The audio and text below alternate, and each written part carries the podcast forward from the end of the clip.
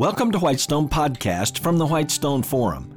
This podcast is for business and nonprofit leaders like you and me, specifically designed around building, polishing, and leveraging our competencies. Each episode will provide a lens through which ever-growing citizens of God's kingdom can think about very effectively impacting every one of their organizations. For Whitestone Podcast, I'm Kevin Miller. There's a particular passage in the Old Testament that's uniquely powerful, brilliantly foreshadowing the magnificent New Testament model to come. This passage is elegant in its deep simplicity, in its foretelling value, in its picturing of the proper relationship between God and man, and in its modeling for Christians about what our response to encountering God should be and ultimately will be. It's Abraham's Melchizedek event. Remember? Well, alongside the king of Sodom and some other kings, Abraham rescued his nephew Lot, who was being held captive by enemy kings. Abraham was returning when, and I'm quoting the scripture here, the king of Sodom went out to meet him at the king's valley. And Melchizedek, king of Salem, brought out bread and wine. He was priest of God Most High.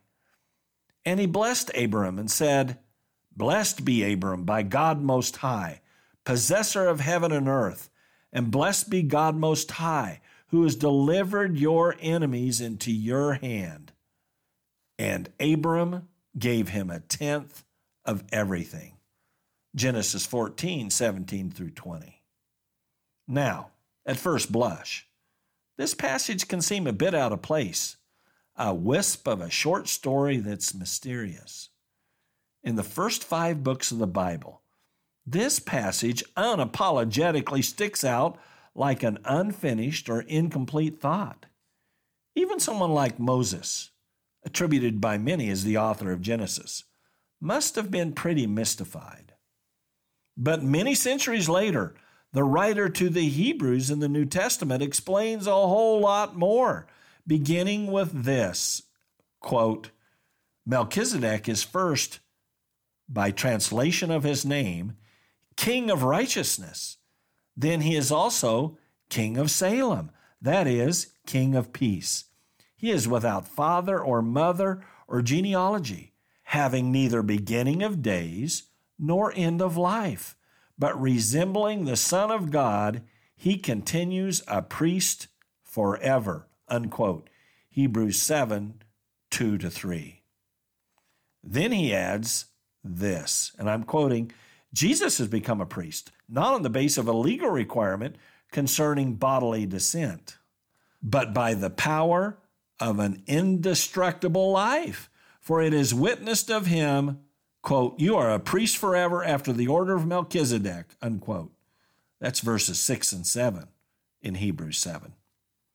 After that, the passage says this about Jesus: "The Lord has sworn and will not change his mind. You are a priest forever." This makes Jesus the guarantor of a better covenant, unquote, verses twenty-one to twenty-two. Wow. There are many pretenders for being a perfect priest or a perfect king. But Jesus is both. Remember, this was written many centuries later than the account of Abraham and Melchizedek recorded in Genesis fourteen. And that very fact is key.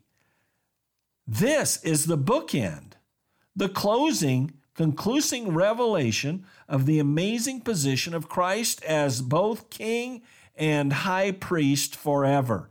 Jesus is the Melchizedek, the king of righteousness, the king of peace, even as he simultaneously is the high priest who is perfect forever. This is important. There was no one who legitimately simultaneously filled the offices of king and priest between Abraham's adventure and the time of Christ. No one, that is, except the original Melchizedek who blessed Abraham and the final Melchizedek, Jesus, who blesses us.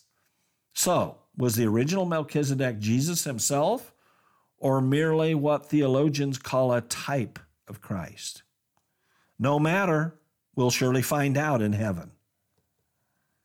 Just as interesting, in this amazing tapestry of truth, there are a couple of scriptures that prophetically point to Jesus. Psalm one ten, which was actually quoted in Hebrews seven that we just heard, and Zechariah six, which speaks prophetically of the coming king and priest, clearly Jesus Christ. And when ordinary men in the Bible try to usurp roles by serving both offices simultaneously, huge penalties were levied by God. In the case of King Uzziah, God was clearly with Uzziah when he served as king in mighty ways until, that's right, until Uzziah took on priestly duties, whereupon Uzziah was struck with leprosy until the day of his death. In the case of King Saul, his impatience, prompted by losing followers, spurred him to take on the role of priest to make burnt offerings. Samuel arrived, heard the report, and told Saul that God would no longer establish Saul's kingdom forever. So King Saul actually lost that unusual place in history to King David because of Saul's attempt to be a priest also. Wow. God was very serious that the only person appointed to the order of Melchizedek is qualified to simultaneously to be both priest and king forever. Also, here's an extra-biblical story from antiquity, too. The Jewish zealots occupied parts of the Holy Land during the so-called years of silence between the final book of the Old Testament, Malachi, and the time of Christ. But there was still plenty of action during those years. Judas the Maccabee was zealous for the removal of the ruling Greek overseers during the decade of the one sixties B C, and after winning, the Maccabean family established themselves as God's supposed priest and king. That's right, this new ruling Jewish family took both roles, not just king, not just priest, but both at the same time. And like all who would presume to precipitate events before God's timing and plans, they ultimately failed. That happened then, and it will happen now and later whenever any pretentious king-priest claims that special status. That's because God's special purposes of the combined offices of king and priest are reserved for the only one capable, Jesus Christ. No one else can legitimately be king and priest at the same time. Now let's go back to Abraham's Melchizedek event and the very practical lessons he holds for us today. Genesis reveals many layers. See, after the fall in the Garden of Eden, after the flood, well into the era of fallen humanity stumbling in relationship to God, there was Abraham in meaningful, deep relationship with the Lord. At the same time, that was before Moses, before the tablets, before the law, before Israel, before the temple. And yes, again, there was Abraham in meaningful, deep relationship with the Lord, hearing the voice of God from the start. Now, here's a continuation of the Genesis fourteen passage, and I'm quoting, "And the king of Sodom said to Abram, 'Give me the persons, but take the goods for yourself.' But Abram said to the king of Sodom, 'I have lifted my hand to the Lord, God Most High, possessor of heaven and earth, that I would not take a thread or a sandal strap or anything that is yours, lest you should say, I have made Abram rich. I will take nothing but what the young men have eaten and the share of the men who went with me.' After these things, the word of the Lord came to Abram in a vision. 'Fear not, Abram, I am your shield. Your reward shall be very great,'" unquote. Genesis fourteen and fifteen, verse one. Wow, what a story. Here, Abraham reveals that he had taken an oath. He had, quote, lifted his hand to the Lord, unquote. Indeed, Abraham knew God. He recognized the person and the purposes of God. And that's what happened when Abraham encountered and recognized Melchizedek for who he was, and he was blessed. And yes, prior to the law, Abraham gave a tenth of everything, a tithe. Abraham perceived that he should honor this priest king, Melchizedek. But at the same time, he told the king of Sodom he would not take, quote, a thread or a sandal strap or anything that is yours, unquote.